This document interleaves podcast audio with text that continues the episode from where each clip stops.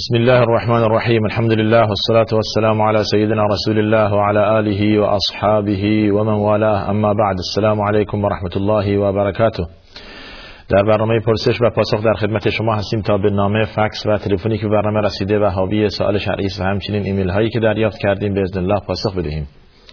آدرس برنامه ما تلویزیون شهری صندوق پستی 111 فکس 566 99 99 و تلفن پیامگیر ما با پیش شماره شارجه 50 11 235 می باشد و همچنین ایمیل ما هم pp@sharjatv.ae هست.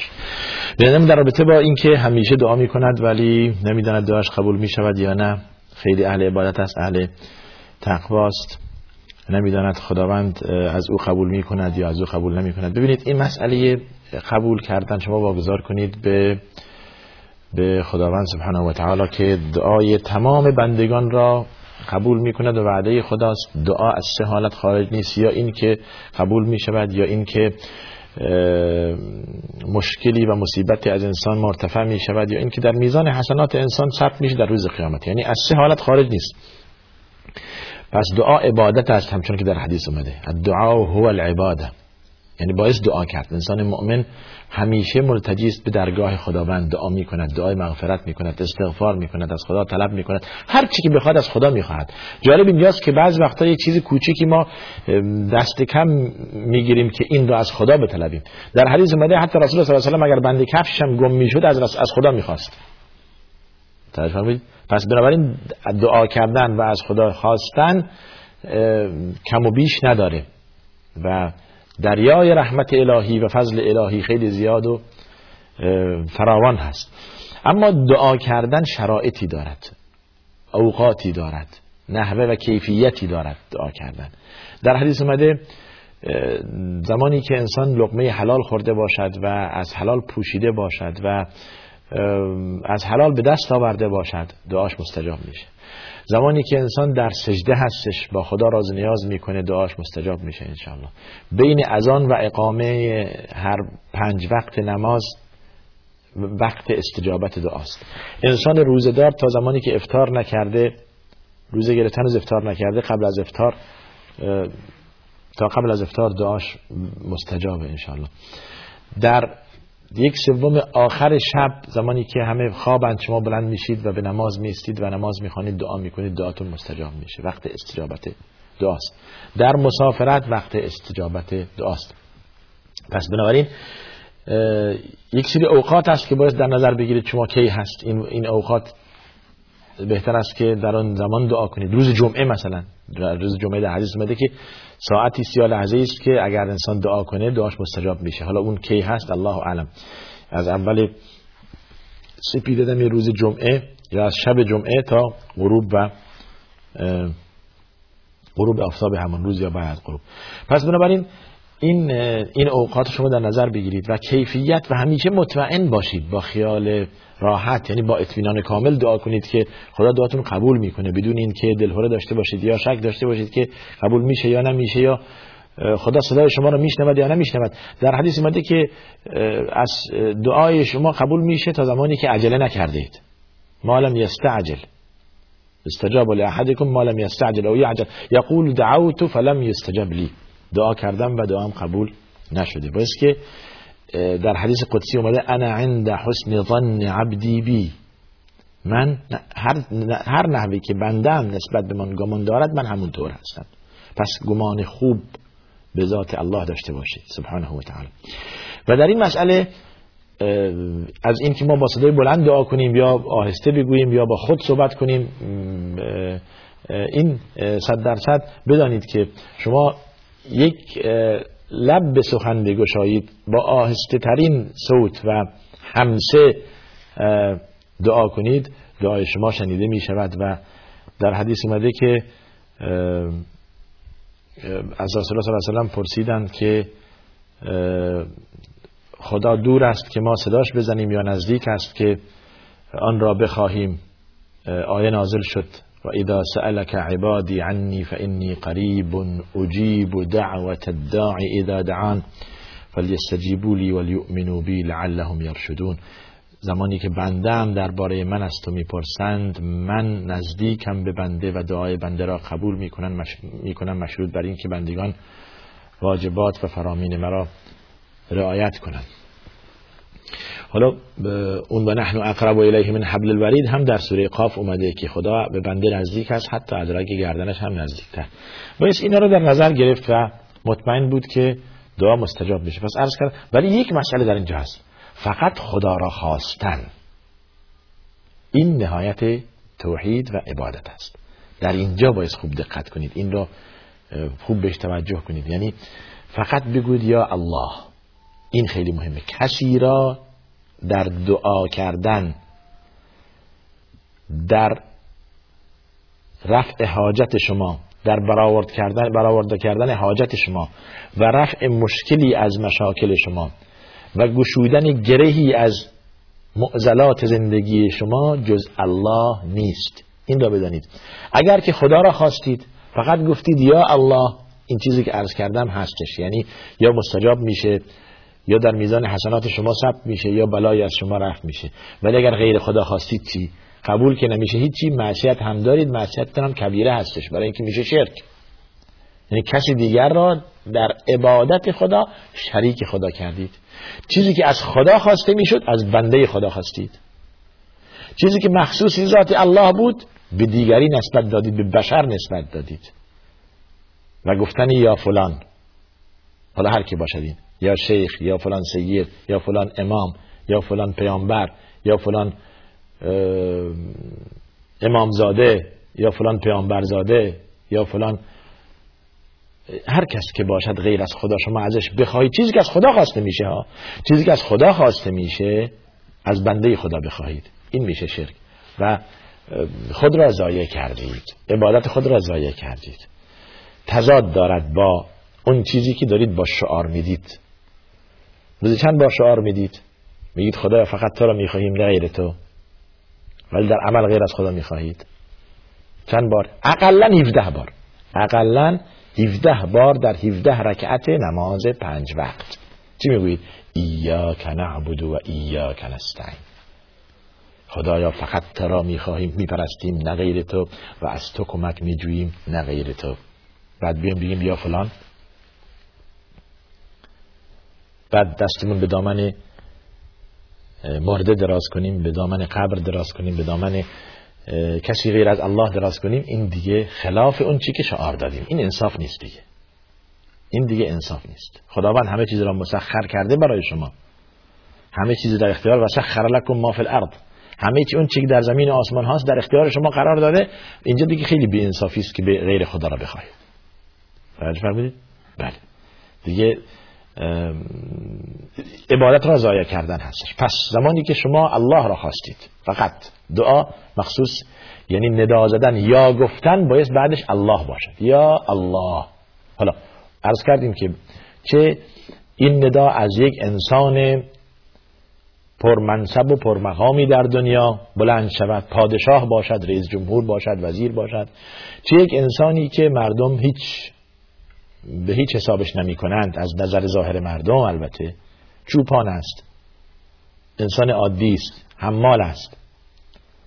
پس در ندا زدن همه مشترکن یکی هند و نزد خدا چه کسی مقرب است؟ کسی که تقواش بیشتره. ان اکرمکم عند الله اتقاکم. چه بسا همین حمال. و همین نوکر. و همین چوپان. مقام و منزلتی داشته باشد که صدها پادشاه دنیا به آن نرسند. بله. و در اونجا اون که این در روز قیامت مقام و منزلت مردم مشخص میشه. بسی بسی ها که در اینجا وزیرند اونجا اسیرند. خیلی ها که اینجا اسیرند اونجا وزیرند. بله.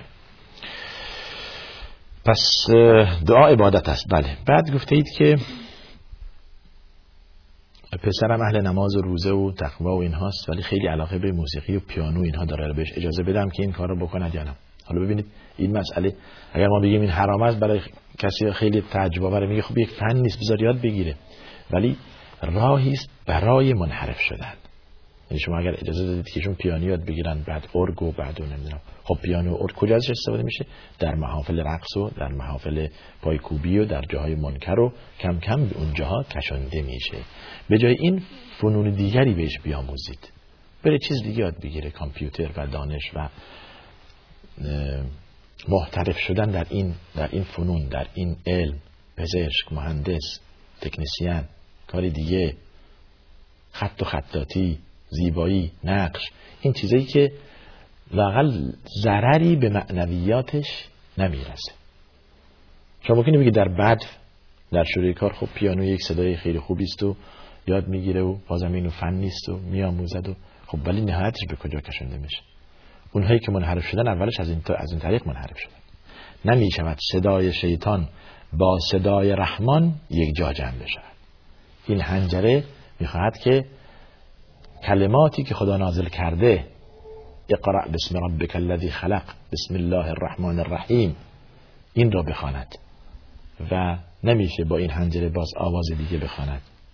خب کم کم اولا آواز ابیات شاعر و شاعرهایی که اشکال نداره میگید و سعدی و حافظ و مولانا و بعد کم کم کم کم تا وقتی که خودش هم از خودش خوشش بیاد دیگه در مجالس کشنده میشه خواه یا نخواه شما اگر فرزندتون رو کنترل نکنید دیگران اون رو میرو بایند آقا این صدای زیبا این صدای قشنگ نمیشه حیفه که شما اینو مخفی کنید.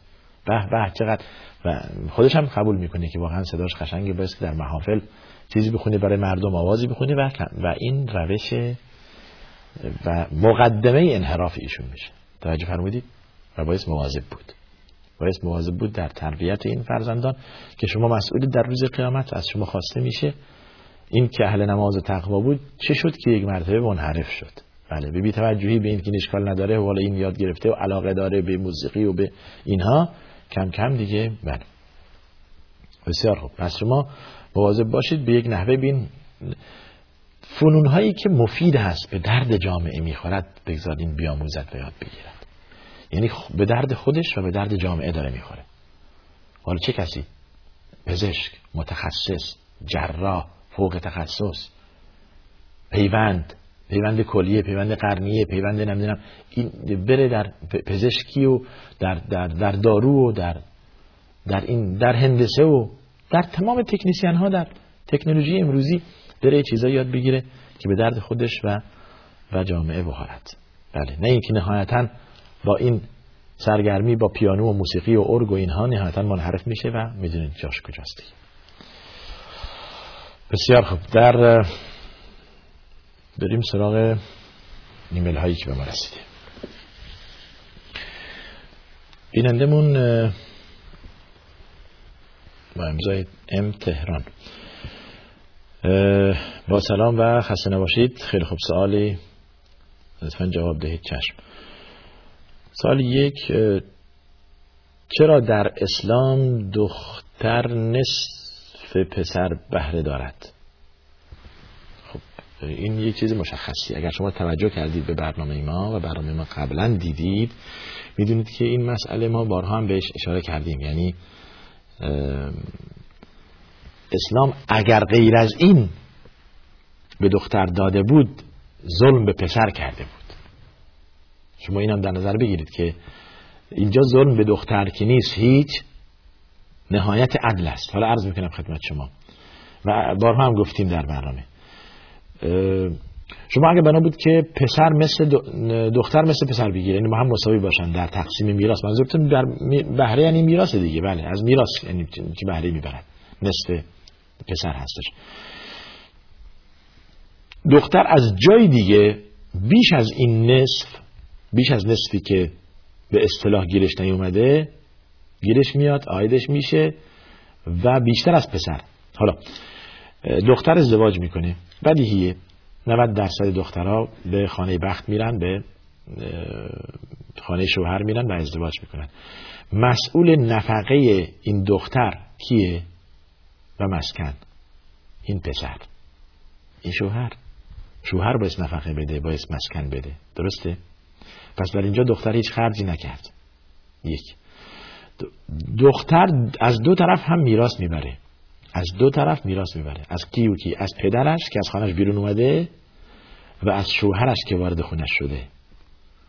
که معمولا بازم 90 درصد دخترها هستند که میراث از شوهرانشون می‌برند.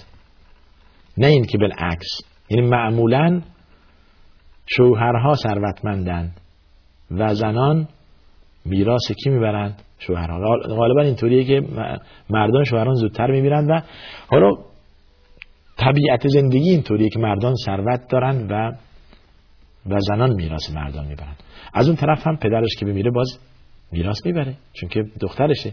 پس از دو طرف میراث برد. از پدرش میراث برد و از شوهرش هم میراث برد. حالا از شوهرش اگر که از فرزندی از شوهرش داره یک هشتم اگر نیست هم یک چهارم. بالاخره میراث می‌بره. ولی پسر چی؟ پسر که شوهر این شوهر این خانم هستش چی؟ اولا خانم چیزی نداره که ازش میراث ببره. پس از یک طرف فقط از پدرش میراث می‌بره. این یک مسئله. در دو حالت پس بنابراین دختر آن نصفی که ازش اینجا به اصطلاح شما محروم شده بود بیشتر آیدش شد و بیشتر کسب کرد.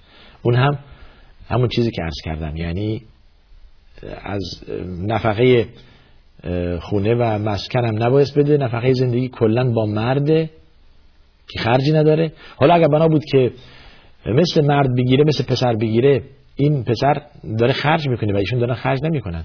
و این پسر یک بهره از یک طرف فقط میراث می‌بره ایشون از دو طرف میراث می‌برن. آیا ظلم در حق پسر نبود؟ اونجا که نصف گیرش اومده یعنی اینجا مثل اونجا مثل دختر گیرش اومده. اینجا هم مثل دختر گیرش نمیاد. برعکس داره خرج می‌کنه. داره میده. از کیسه میده. و از یک طرف هم بیشتر میراث نمی‌بره. در این دو حالت زمانی که شما اگر توجه کنید به این مسئله این دو حالت باعث میشه که تقریبا دیگه زن در اسلام نهایت عدالت به خرج برده زمانی که زمانی که نصف به آن داده. سوال دوم شما سوال بعدی شما. چرا مرد بله. چرا مرد می‌تواند چهار زن داشته باشد ولی زن فقط یک شوهر؟ سبحان الله این مسئله خیلی واضح و روشن است. اگر بنا بود که زن چهار تا شوهر داشته باشد یک زن چهار شوهر داشته باشد. این نسلی که از این زن به وجود میاد به کدام یک از این چهار تا تعلق می‌گیره؟ شما برید آزمایش می‌کنی؟ همیشه آزمایشگاه هست. همیشه میرید اسپرم مرد می‌برید ببینید کدوم هستش به کدوم می‌خوره این یکی. بله. پس سبب اولش حفظ انصاب هست در حقیقت. یعنی از اینکه نسب ها و نسل ها مختلط نشه با هم دیگه آمیخته نشه. فلان کس پسر فلان شخص یا دختر فلان شخص نسبت به پدرش میدن. یعنی از نطفه این مرده.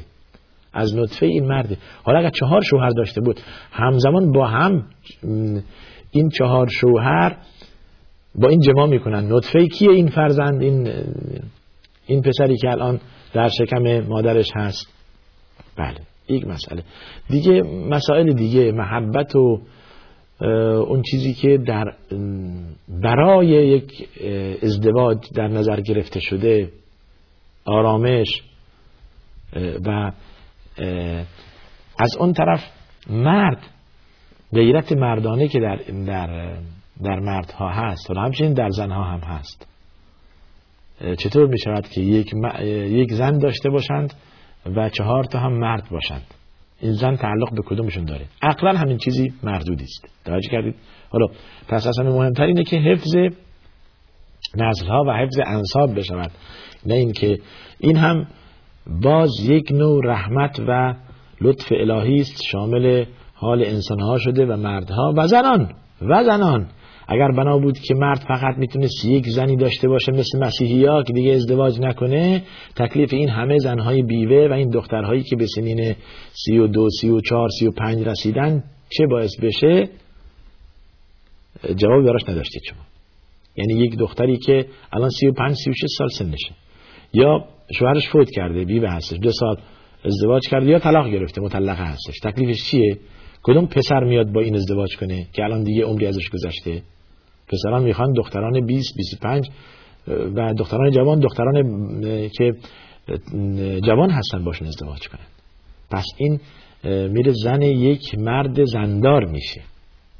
هم از اون طرف سرپرستی براش پیدا شده از اون طرف حفظ افرت خود کرده و همچنین نسلی برای خود به دنیا آورده است. پس بنابراین این حکمت خدا بوده که چهار تا زن اجازه داده برای یک مرد نه بالعکس و نه بالعکس. اگر اینطور بود دیگه الان با این وضع با این وضع که همیشه در هر کشور در هر شهر تعداد تعداد زنان بیشتر و تعداد دختران بیشتر از مردان هستش یا بعضی جا مساوی است. اگر بنا بود که هر مردی هر چهار مردی یک زن داشته باشن دیگه چی می‌شد؟ بله. بله. پس بنابراین خداوند احکم الحاکمین است سبحانه و تعالی. سوال سوم شما در بله. در قرآن نوشته گفته بله. در قرآن نوشته که هدایت هدایت یا زلالت با خداست. پس اگر کسی گمراه کرد چرا به دوزخ می‌برد؟ بله. اگر خودش آن را گمراه نکرده است.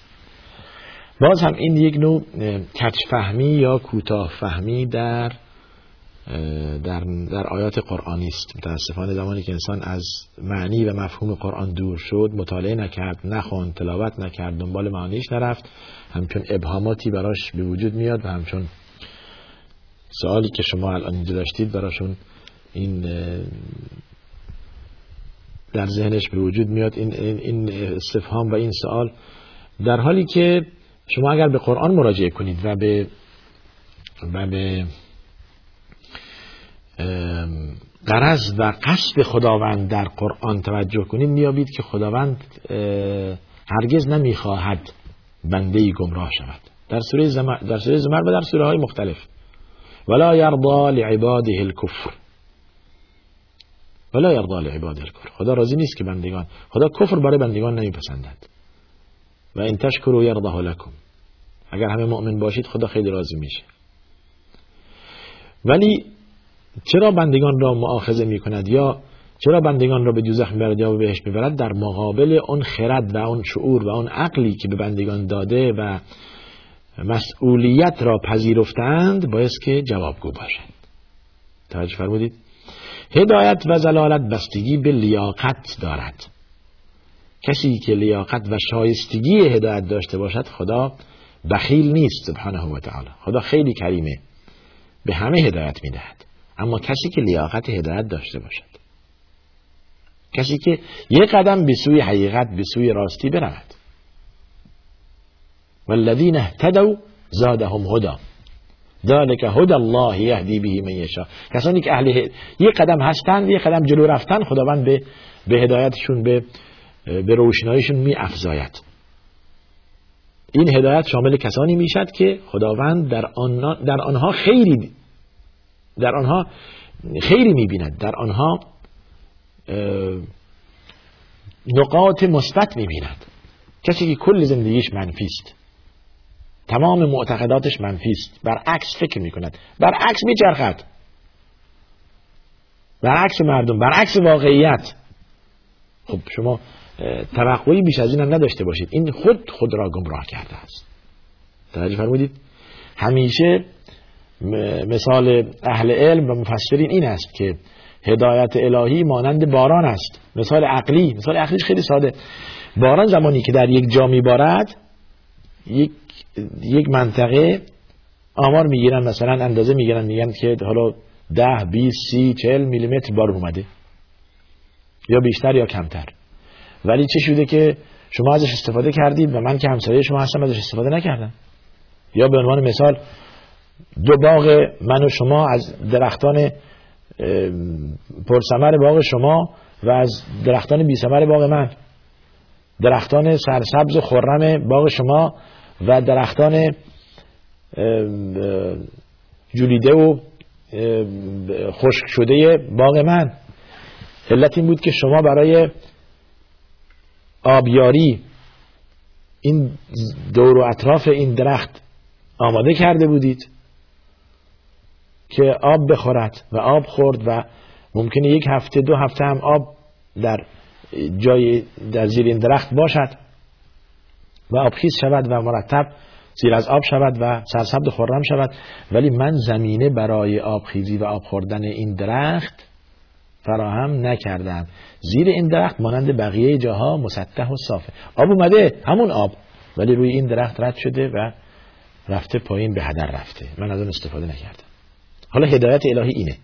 کسی که زمینه برای هدایت فراهم کرده باشد لیاقت آن را داشته باشد از, از هدایت استفاده می‌کنند مثل این درخت که از آب استفاده کرد و یا صاحب این درخت که تونست این را آماده کند آب خیزش کند. و کسی که لیاقت نداشته باشد و زمینه برای هدایت فراهم نکند مثل این درختی که آب نخورده و مثل این که این آب اومده و ازش رد شده و گذشته و به هدر رفته پس بنابراین دریافت هدایت خیلی مهمه. چگونه هدایت را دریافت کنید. حالا دنبال هدایت رفتن و دریافت کردن و حق جو بودن و دنبال حق رفتن و روش و راههایی که شما را به حق میرساند پیمودن. این می‌خواهد. شما می‌شوید اهل هدایت و کسی که دنبالش نرفت و این زمینه فرهم نکرد تکذیب کرد و خود را بلا آباری زد و دنیا انسان میمیرد و انسان دیگه چیزی نیست و حالا اون که مرده کی گفته که زنده شده که خبر بیاورد که بهشتی یا دوزخی یا عذاب است یا نعمت است یا نعمت. انسان که مرد مرد از اول با منفی منفی بافی با منفی فکر می کند با منفی زیست می کند با منفی می میرد خب این لیاقت هدایت ندارد. توجه کردید؟ پس بنابراین هدایت و زلالت درسته. با خداست. ولی مطمئن باشید که خداوند ظلم به بنده نمی کند که به این هدایت بدهد و به این بی دیگری نه. اون که هدایت شاملش شده از لیاقت خودش بوده. زمینه برای هدایت فراهم کرده هدایت شاملش شده. و دیگری زمینه برای تکذیب از اول تکذیب ناباوری. بله. منفی بافی تمسخر به خدا و به رسول خدا و به قرآن خدا و به تمام به اسلام به باد استهزا گرفتن مرتب انتقاد کردن. هیچی هم از اسلام یاد نگرفتن هیچی نمی‌فهمه. حاضر نیست که یک روز یک صفحه قرآن دقیقا مطالعه کنه به بفهمد. که در آن تاثیر می‌گذارد اگر خوب تلاوت کند و درک کند. ولی همش ادعاست همش شعاره همش خلافه همش بله انتقاده. پس بنابراین هدایت شامل کسانی می شود که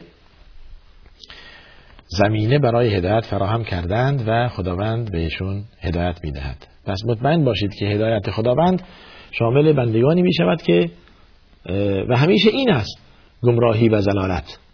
در قرآن شما ببینید چرا انسان مؤاخذه می شود در مقابل عقل و شعور. چرا حیوان مؤاخذه نمی شود به عنوان مثال؟ چون که عقل و شعور ندارد. درک ندارد. چرا انسان دیوانه مؤاخذه نمی شود چون که درک ندارد. چرا انسان کودک و انسانی که هنوز به سن تکلیف نرسیده به سن تمیز نرسیده مؤاخذه نمیشه. برای اینکه درک ندارد. توجه فرمودید؟ پس خداوند عقلها را خردها را مخاطب قرار می‌دهد. ان فی ذلک لآیات لأولی الالباب لقوم یعقلون لقوم یتفکرون. پس برای کسانی که درک دارند شعور دارند فکر می‌کنند خرد خود را به کار میندازند. تدبر دارند تفکر دارند. مثل حیوان نیستن پس اگر شما توجه کرده باشید همیشه خطاب الله سبحانه و تعالی نسبت به بندگان در خوب شنیدن و خوب دیدن و خوب درک کردن هستش و این سه سه را مخاطب قرار می‌دهد. شنوایی و بینایی. و جعلناه سمیعا بصیرا. که خوب بشنود خوب ببیند خوب درک کند. این حالا اگر خود را به کری زد خود را به کوری زد خود را به نادانی زد. دیگه واقعیت چیز دیگر است اما شانه خالی کردن است. دیگه شامل همون آیه میشه ولقد ذرعنا لجهنم كثيرا من الجن والانس. لهم قلوب لا يفقهون بها ولهم آذان لا يسمعون بها ولهم اعین لا يبصرون بها. دل دارن اما هیچ درکی ندارن. چشم دارن اما نمی‌بینن گوش دارن اما نمیشنون. اولئک کل انعام بل هم اضل مثل حیوانات بلکه گمراه ترند خب خود را به کری زده نه اینکه کر هست اگر کر و کور لال باشد که معاخذه نمی شود معصیتی ندارد. انسان های کر و کور و لال در روز قیامت جاشون تو بهشته. برای اینکه چیزی نشنیدند. چیزی درک نکردند چیزی ندیدند پس بنابراین کسانی که شعور ندارند و درک ندارند ماخذه هم نمی‌شوند پس در مقابل این که شما شعور دارید درک دارید و عقل دارید باید که جوابگو باشید. بله. خداوند اختیار را به, خدا به خود شما سپرده ها. اختیار را به خود شما. یعنی شما بنده است مخیر در بین اینکه راه حق راه صحیح یا به اصطلاح راه بهشت را انتخاب کنید یا راه ناصحیح راه باطل و راه دوزخ را انتخاب کنید. هر کدوم انتخاب کردید. نتیجه این کار خداوند برای ما مشخص کرده. در سوره کهف همین اومده که و قل الحق من ربکم و من شاء فلیؤمن و من شاء فلیکفر. این حقیقت این اسلام این قرآن این پیامبر این چیزایی که شما میشنوید یک حقیقتی است از طرف خداوند. حالا بخواید بپذیرید نخواهید نپذیرید. کسی که می‌خواهد میپذیرد و به آن ایمان میآورد. کسی که نخواست نمیپذیرد و آن را رد می‌کند. ولی بدانید که نتیجه پذیرفتن این است و نتیجه رد کردن آن است. ها. پس دیگه شما که شعور دارید درک دارید دیگه حق و باطل را از هم دیگه تشخیص می‌دید و حتما حق را میپذیرید. حالا اگر باطل را پذیرفتید باید جوابگو باشید. بله. اونایی که شعور ندارن درک ندارن که مؤاخذه هم نمیشه. و این مخاطب قرار دادن هر دو گروه انس و جن هست. بله. بسیار بیننده از تهران. خیلی سوالی که به وسیله پیامگیر به ما رسیده باز در رابطه با زنی که شوهرش فوت کرده تا چند اندازه حق دارد از خانه بیرون برود. ببینید این مسئله. اگر که در اسلام بین افراد و تفرید این خیلی مهمه.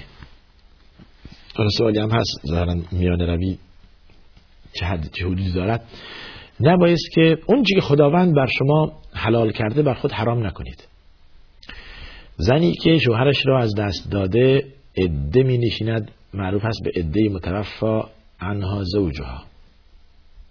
عده زنی که شوهرش را از دست داده به پاس احترام شوهر دو به خاطر براعت رحم که این رحم خالیست چیز درش نیست. حالا در این چند ماهی که یا چهار ماه و ده روزی که عده می نشیند نبایست آرایش کند نبایست که زینتی برتن کند. و نبایست بدون ضرورت از خانه بیرون برود. حالا زمانی که ضرورت مریض شد زمانی که مجبور شد برای خرید فرزندان خودش به بازار بره زمانی که مجبور شد برای امضا کردن در یک روی یک فرمی به فلان اداره برود. این دیگه اشکالی ندارد. با رعایت حجاب و ستر اسلامی به دنجا می رود این که وظیفه همه هست زن وظیفه دارد به محضی که پا از خانه بیرون گذاشت حفظ حجاب و رعایت اسلامی داشته باشد. حالا چی شوهردار و چی بی شوهر باشد. حالا این که شوهرش از دست داده محکمتر و سختتر. ولی حق دارد برود بیرون. حالا برای اینکه روزانه هم مجبور بشود برود خرید کند. کسی ندارد. اگر بنا بود کسی داشته باشد برای غذا آوردن و مایحتاج زندگی روزمره کسی نداشت براش فراهم کند خودش حق دارد که برود خرید کند و برگردد. از کردن بلوی که روزانه باشد. احتیاجی نیست دیگه بیرون نمی‌رود. پس تا زمانی که احتیاج نیست بیرون نمی‌رود. اما دیگه زندگیش زندگی طبیعیه زندگی طبیعیه. فقط عرض کردیم آرایش نمی کند و اون چیزی که برای شوهرش انجام می‌داد به پاس احترام شوهر و شوهر نیست دیگه انجام نمیده. بله. بعضی حالا دیگه حتی حرف نمی‌زنن بعضی جواب سلام نمیدن بعضی در تلفن دیگه صحبت نمی‌کنن بعد دیگه این سختگیری بیجاست که اصلی ندارد. بله.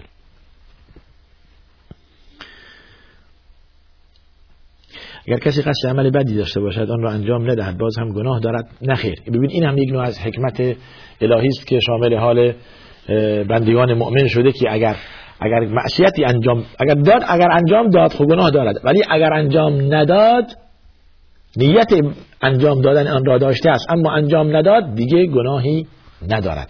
پس این هم یک نوع لطف و کرم الهی است که شامل حال امت محمد صلی الله علیه و شده. نیت بد قصد بد اما انجام نداده. حتی گناهی که ندارد ثوابی هم براش در نظر گرفته میشه که انجام نداده.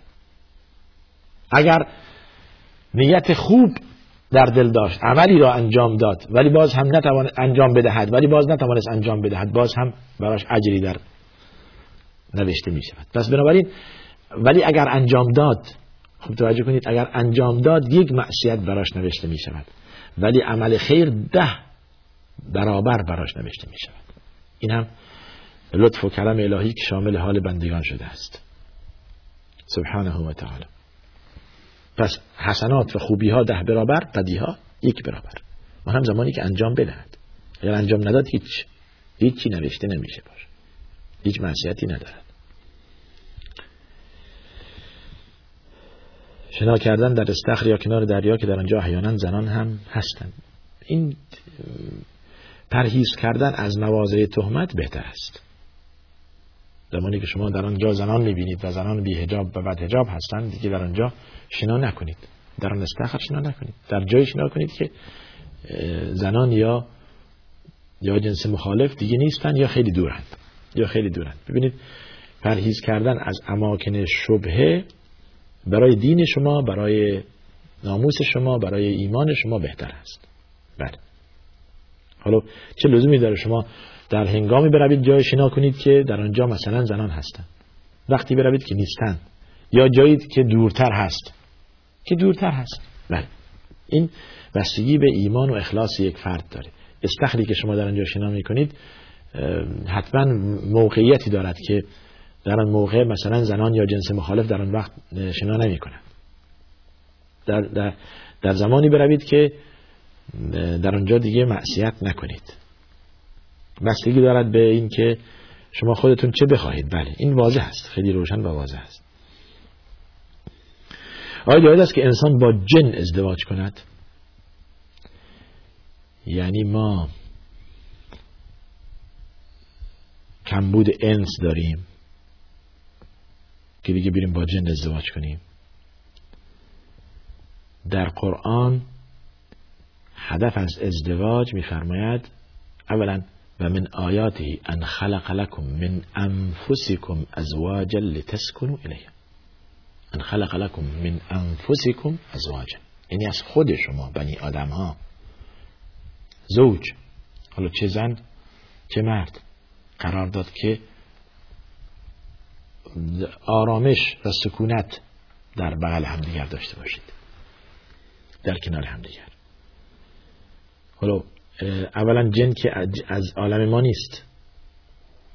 دیگه اون اون علتی که خداوند برای ازدواج فرموده تحقیق پیدا نمی کند توجه فرمودید؟ اون آرامش گرفتن و و راحتی در کنار جن دیگه نیست. جن یک عالم دیگه دارن. عالم پنهانی عالم مخفی عالم تغییر عالم تبدیل که هر لحظه به شکلی در میان یک لحظه به شکل انسان در میان یک لحظه به شکل حیوان در میان یک لحظه به شکل پرنده در میان یک لحظه به شکل خزنده و همچنین. توجه کردید؟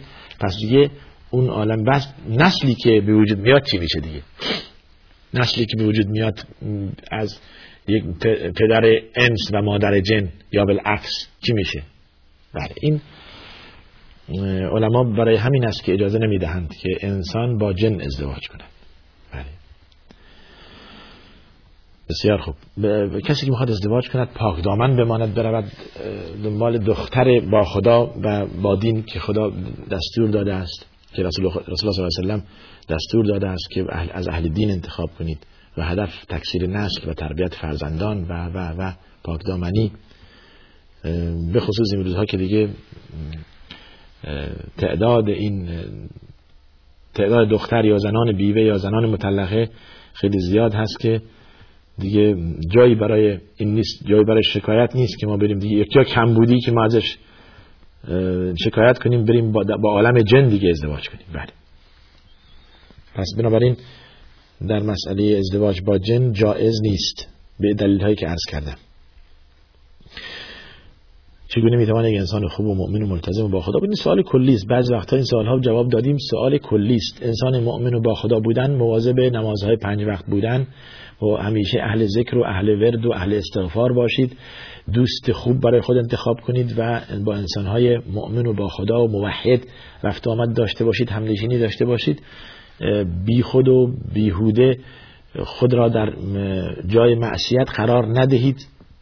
زمینه معصیت برای خود فراهم نکنید. میشید انسان ملتزم و خوب و موحد و خداپرست. توجه کردید. عمل به واجبات. حالا واجبات شامل چی میشه؟ نماز و نماز در روزی 24 ساعت 5 وقت هستش. روزه در سالی در یا دوازده ماه یه ماهش هستش. در حج در عمری یک بار هستش. سال یک بار اگر که شما اهل ثروتید زکات بدهید. و همچنین این واجبات است. از دروغ و از نفاق و از درنگی و اینها پرهیز کنید. اهل ذکر و ورد باشید در برنامه گذشته مسائل ذکر و اینها گفتیم. اهل استغفار و سبحان الله و توبه و درود بر رسول الله صلی الله علیه و سلم بفرستید. زیاد درود فرستادن بر رسول الله صلی الله علیه و سلم در حدیث اومده کسی یک بار بر من درود بفرستد خداوند ده بار بر او درود بفرستد. یا ایها الذين امنوا صلوا علیه و سلموا تسلیما. صلی الله علیه و سلم. بر رسول الله صلی الله علیه و سلم درود بفرستید. همنشین خوب برای خود انتخاب کنید. کسی که اهل تقوا شما را از از منهیات دور می کند شما را به معنویات و به تقوا نزدیک می کند با آن دوست بشوید با آن هم نشین شوید. این می‌شوید؟ یک انسان مؤمن و ملتزم و با خدا و به خدا نزدیک هستید. اهل نماز سنت باشید اهل روزه سنت باشید اهل نماز شب باشید. در حدیث اومده در حدیث قدسی که بنده می‌تواند به وسیله نوافل به من نزدیک بشود. وقتی که من نزدیک شد من دست و پای او می‌شوم من گوش او می‌شوم من چشم او می‌شوم من با تمام یعنی اینگار رسد آدمی به جایی که به جز خدا نمیرد. دیگه این میشه. در خود خلاصه می‌کند همه چیز تقوا و بله. میانه روی و تا چند اندازه سالها ظاهرا از یک بیننده هستش سوال کلی است. تا چه حدودی است در حدود شهر؟ میانه روی و وسط در چارچوب شهر هست. یعنی نه این که ما خود برای خود یک میانه روی انتخاب کنیم بعد بگیم این میانه روی است. میانه روی که خداوند دستور داده بیان اشاره کرده است یک میان روی که در حقیقت لطمه به معنویات نمی‌زند. یعنی باعث نمیشه که ما عبادت را ترک کنیم به خاطر اینکه ما متهم نشویم که انسان سختگیری هستیم. توجه فرمودید میان روی یعنی در چارچوب شرع در چارچوب دین اسلام. در شهر ما اگر کسی بمیرد یک ماه عزاداری می‌کنند سیاه پوش می‌شوند از خانه بیرون نمی‌روند آرایش نمی‌کنند. عروسی نمی کنند کارها را تعطیل می کنند حالا اشاره می کنند که وقت تمام هستش. به طور تفصیل به این مسئله ما بنگریم. در مسئله عزاداری سه روز فقط عزاداری است. دیگه نه چهلم نه هفتم نه سال هستش. اتفاقا اگر شما مغازه را تعطیل کنید به کارهای زندگی روزمره نرسید نوع اعتراض است به قضا و قدر الهی که چرا خداوند این کار کرده؟ چرا عزیزی از شما برداشته؟ چرا این مصیبت بشه این, این میشه کفر؟ این میشه کفر. تعزیه فقط سه روز هستش. اون هم کسانی که غیر از اهل خانواده هستن برای خانواده غذا بیاورن. همچون که در حدیث اومده که اصنعوا لآل جعفر طعاما فانه اتاهم ما یشغلهم برای آل جعفر زمانی که از بستگانشون فوت کرده بود جعفر یا خودش جعفر تیار کسی دیگه بود که که دارای مصیبت چند که مشغول آن هستن. لازم از بیرون بیارن براشون نه حتی سفره بیاندازن بندازن برای مردم و یک ماه بیان بخورن و بروند و این جایز نیست. پس سیاه پوشی حرام است. اعتراض است روی قضا و قدر الهی. تعذیه فقط. اگر بنا بود که ما در, در هر مرگی در هر کسی که عزیز از دست بدهیم زندگیمون تعطیل کنیم فلج میشه. اقتصاد فلج میشه. عزاداری و سیاه پوسی و اعتراض و یک هفته و چهلم و یک سال و دیگه زندگی نمیشه کرد. پس از حکمت الهی این بوده که میفرماید تعذیه سه روز فقط. بعد دیگه فراموش میشه مثلا شما می‌خواهید خود را به اون یاد مرده بیاندازید اشکال نداره. زمانی به قبرستان بروید در آنجا دعا کنید برای برای مردگان در اونجا بیاد آورید که شما هم میمیرید. این مسئله نیست. اما نه این که دیگه خود را زندگی خود را فلج کنید به خاطر که یکی از بستگان از دست دادید. پس بنابراین نه هفت روز و نه چه روز و نه سیاه پوشی و نه تعطیل مغازه ها. تمام اینها خلاف دستور خداوند است. بسیار خوب. در رابطه با جشن عروسی و چیزها هم سوالاتی اومده که در هفته آینده انشالله به آن پاسخ خواهیم داد. نهایتا تلویزیون شارجه صندوق پستی 111 فکس 566 99 99 و تلفن پیامگیر ما 20 971 6 50 11 235 و ایمیل ما هم pp at sharjatv.ae هستش. تا دیدار دیگر شما را به خدا می سپارم و آخر دعوانا ان الحمد لله رب العالمین و صلی الله وسلم علی سیدنا محمد و علی آله و صحبه اجمعین.